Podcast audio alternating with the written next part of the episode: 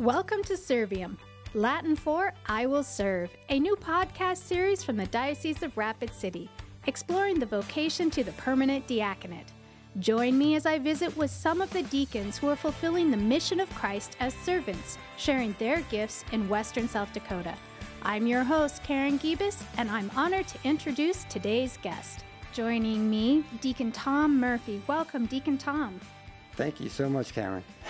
we are having a great time talking with the deacons in this series, and I am excited to have you as a guest because you're not from here. And we don't even know each other. Yeah, but yeah, we do. We do. Full disclosure, he is the deacon at my parish, so I he knows me probably better than anyone else on and likewise, podcast. Karen knows me better than most other parishioners would. Yeah.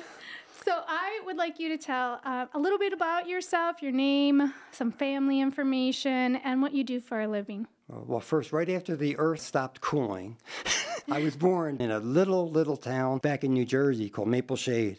I was born to a family of six people in total. I have three beautiful sisters, all older than me, all much much nicer than me and, and, and more beautiful.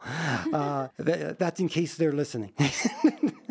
but they, uh, I was the uh, spoiled brat of the family, and um, I was blessed to be part of the family. The my mother and my father were, were great examples for us, and my sisters were truly um, beautiful people that, that helped me hopefully become the person that I am now. Excellent. And then you ended up getting married. I know that. Yes, I met my wife in college in, in, in a study group. Both of us were having a hard time getting through one of these classes, and we all got together. And at the end of the college semester, we had done pretty well, so we wanted to um, go out and have dinner with each other. And lo and behold, out of six people, only me and Effie showed up. So we decided to go out and have dinner. Four hours later, we were closing down the place with a lot of breadsticks and a lot of nervous conversation. But from that moment, we, we knew there was something special, and I, I found the love of my life. So it t- turned out to be pretty good, and I think we did good in the class as well. Now, one interesting thing about your wife, Effie, is she was not Roman Catholic. No, no, she was Greek Orthodox.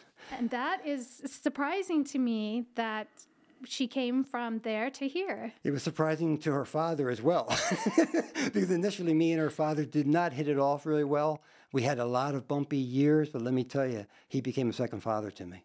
What we found out is that we love the same woman, just in a different way. You know, he, he loves her as a father, I love her as a husband. So uh, I was blessed to call him my, my father-in-law.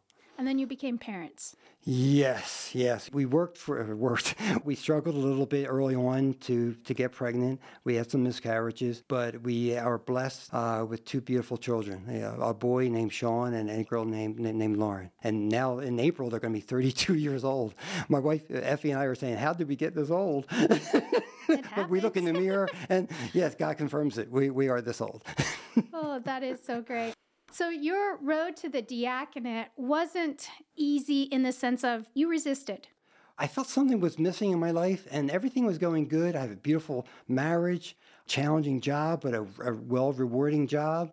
But I had this like gnawing thing at me that something was missing and what it was. And it was funny. My wife worked at another parish uh, in, in the office, and one of the uh, ladies there, her husband was becoming a deacon. And so we went to the ordination mass, and it was nice, uh, you know, event ceremony. But this woman behind me taps me on the shoulder. I think she knew, well, she knew Effie, but she didn't know me from, from Adam. And she taps me on the shoulder and says, You should be up there. and that started a, a theme over the next, say, six months to a year where, you know, around the church and maybe not even around the church, at, at some other social function, people would bring up the diaconate to me. And at the time, I really didn't even understand what a deacon was, although I did know that he preached or proclaimed the gospel. And public speaking was something that always intimidated me, it scares me. And that, I think, is when, when you're going through discernment process of any kind, what was confirmation for me that, that I was called to be a deacon is it was something I would never have chosen for myself. It was so much of a stretch, and to get out of my comfort zone that I could only do it, and I, I only can still do it today from God's grace because it's not in me on my own, and I know that.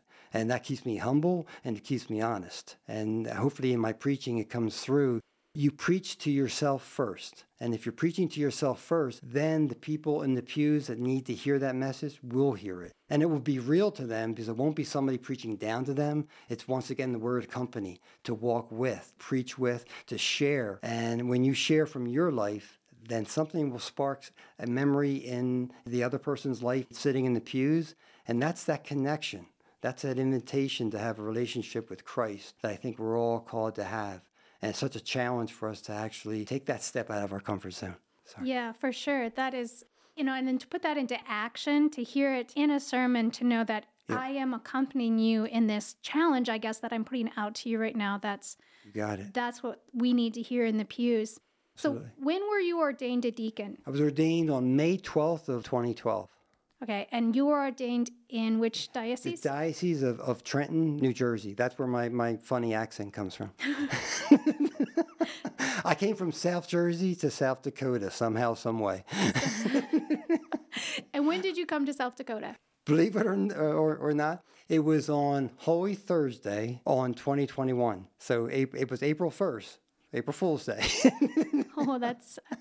it was crazy. Timely. yeah, it, it, was crazy because uh, my wife and I came out here. Uh, there was some craziness going on back in New Jersey with with COVID, uh, you know, lockdowns and all that kind of stuff, and the church uh, restricting the sacraments, for, all for good reasons, but it was something that, that we had a hard time dealing with. And we chose to come out to free state of South Dakota and come closer to our one son who lives in Denver.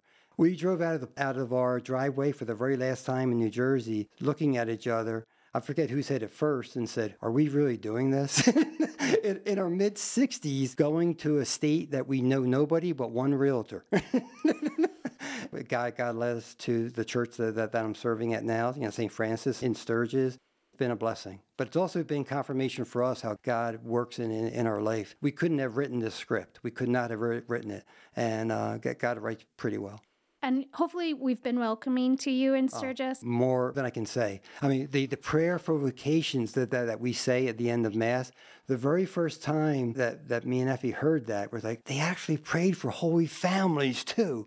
Yeah, but sometimes you pray for vocations, and, and it's normally priests or religious, you know, maybe deacons, but you, you don't hear back east, you don't hear praying for holy marriages, holy families.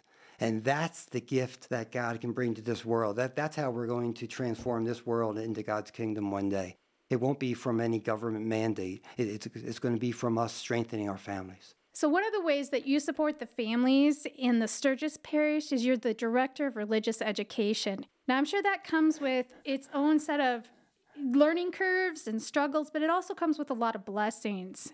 What have you learned as a deacon in charge of religious formation for all these kids in Sturgis? It was about the way that, that, that I felt when, when I got confirmed by God that I wanted or that he wanted me to be a deacon. This is something I would never have chosen for myself. I mean, my wife is the CCD teacher. I was not.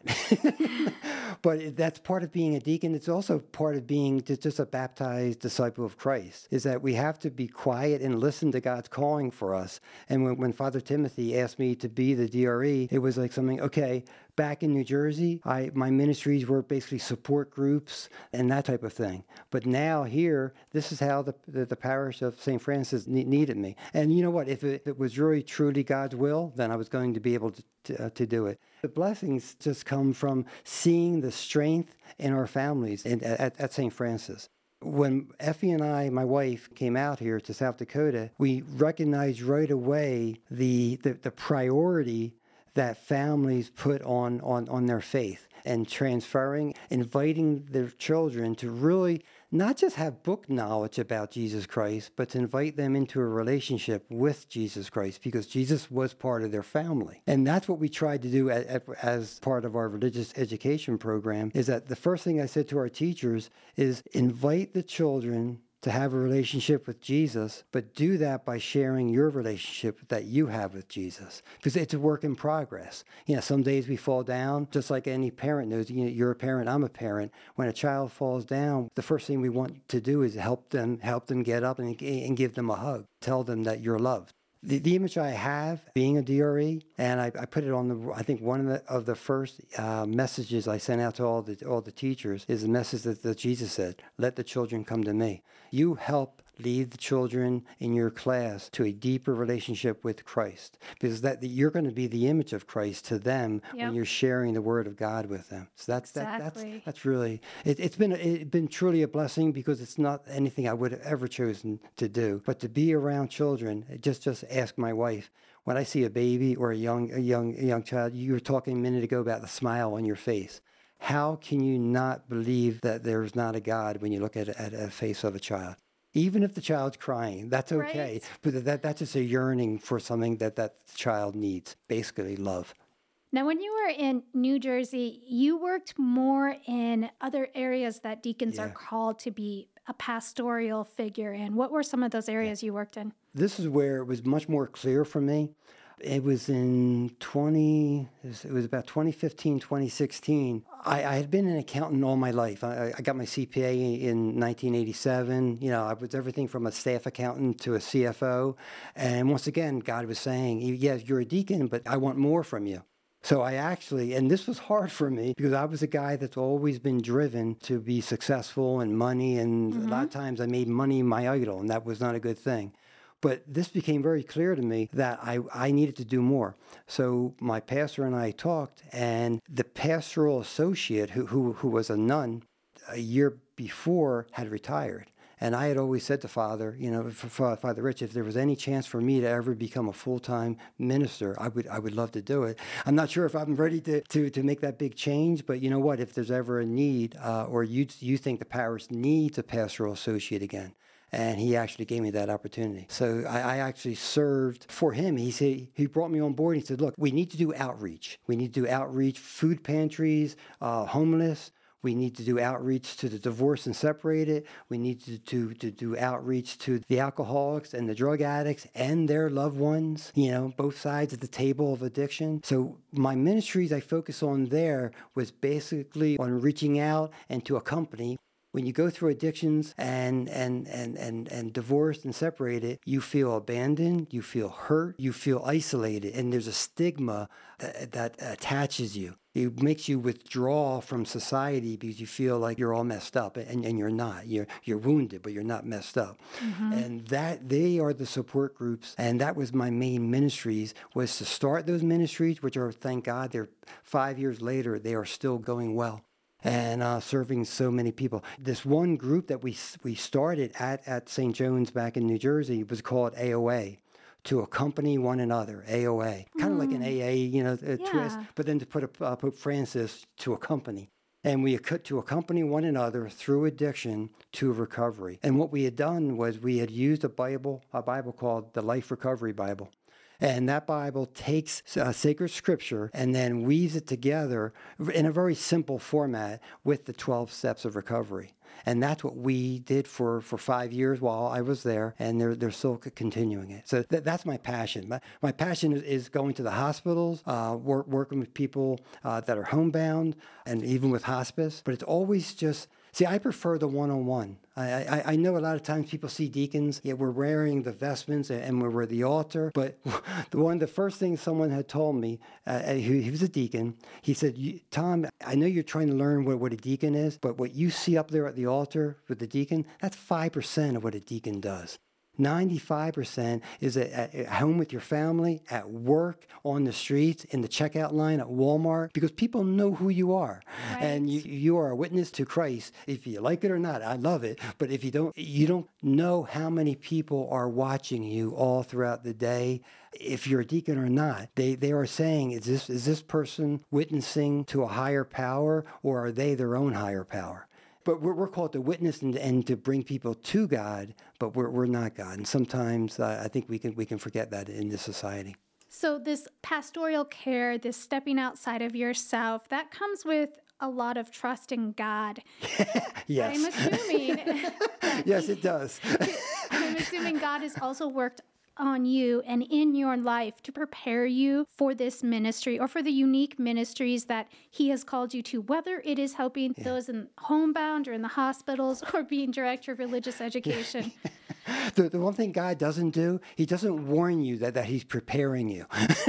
right. He, no, no walk- memo is getting yeah, sent no, no, out. no. You, you don't get a 30 day to do list. You walk into a hospital room and you don't know who you're going to find. And truthfully, you don't know how hurting they are. You don't know how mad they are. Yeah, maybe they have no relationship with the church at all. Maybe somebody in the church looked at them sideways 20 years ago, uh, and and now they And it they- still hurts.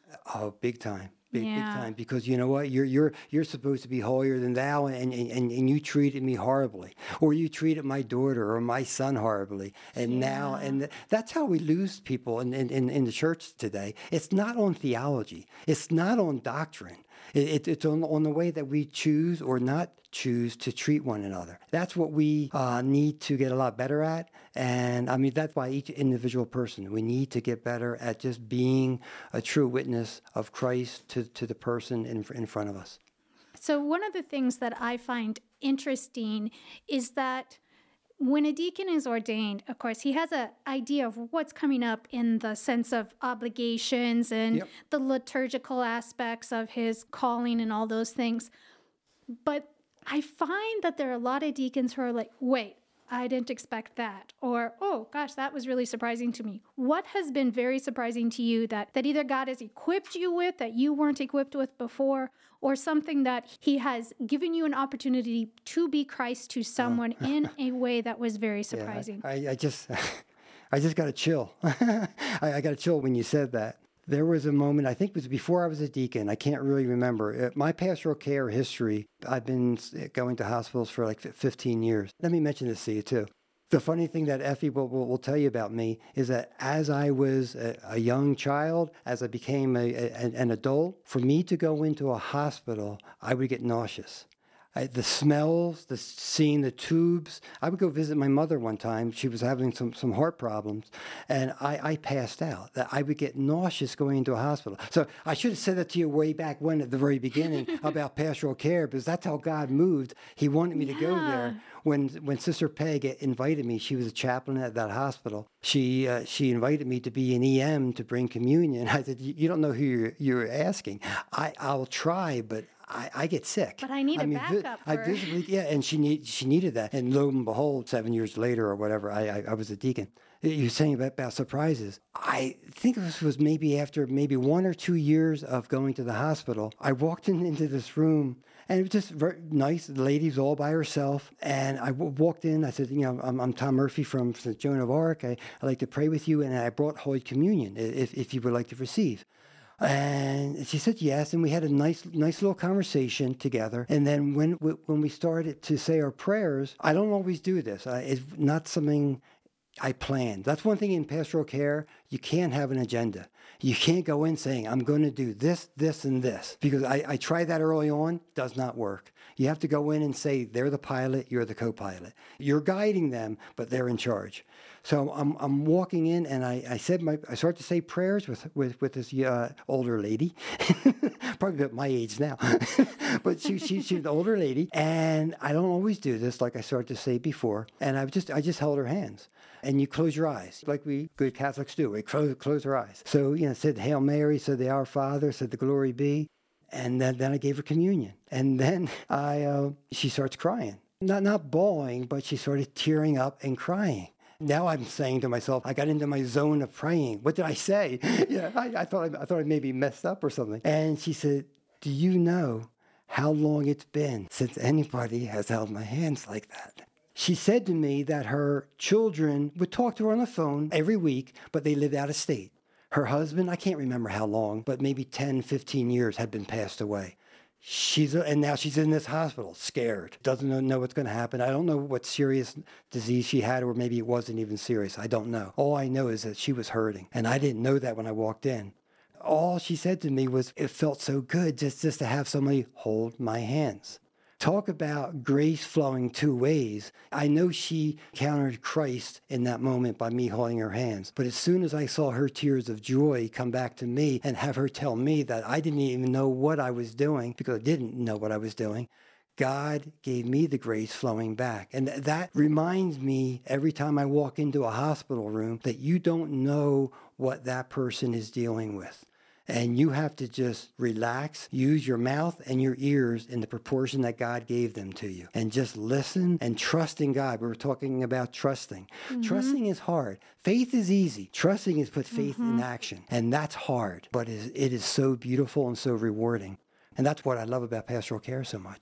It's just amazing the moments of power that yeah. you are healed and they are healed and it's all god working on that through you to a relationship a living relationship with that person the patient whoever's yeah. having a problem with addiction whatever the call yeah. to be christ at that moment i can tell you it, it's for me i've had i've had dozens more of, of similar type of situations and basically w- what i reflect on is the transfiguration Mm-hmm. Because it's it's like God breaking in, God breaking into our life and, and sharing His grace between two or more people at one time. It, it's something you can't you can't script it. So, what advice would you give to someone who's considering becoming a deacon? The, the very first word that comes to me is prayer. It's hard for us in, in this day and age with all the technology that we have, but find your happy place, find your quiet place. And for, for me, I'm not sure if I shared this with you before, but when I was discerning to be a deacon, I was actually coming home from work and, and just spending time in, in the church. Nobody was there. I, that way it was safe. Nobody knew I was there. and and I, I actually came home. It was I, I was praying from the tabernacle, yes. But this was, a, to me, it's a funny story because my wife was way ahead of me on, on, on the theological scale. So uh, I, I was praying in front of this beautiful painting. It was painting of Jesus. And I, I knew it was Jesus. Okay, so uh, that, that's a good start.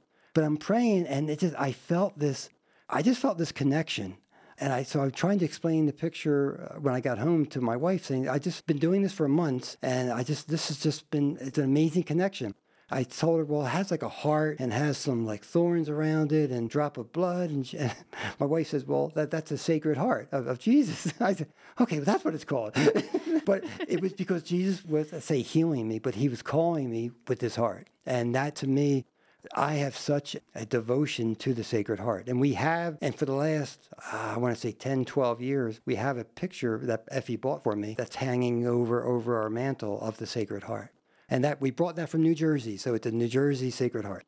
And that brings me to just a good point of looking to the Sacred Heart of Jesus and seeing his wounds helps you to see the wounds in others. Oh, absolutely. And to help minister to them the way that he he calls out to us, each of us, not just the deacons, but each of oh, us called bap- to live our baptismal mo- yeah, call. The, yeah, you beat me to it. The most important vocation that we all have is our baptism vocation. Everything flows from that. Matrimony, diaconate, single life, it mm-hmm. all flows from that. The baptism vocation. Priest, prophet, and king. We are all called to be one.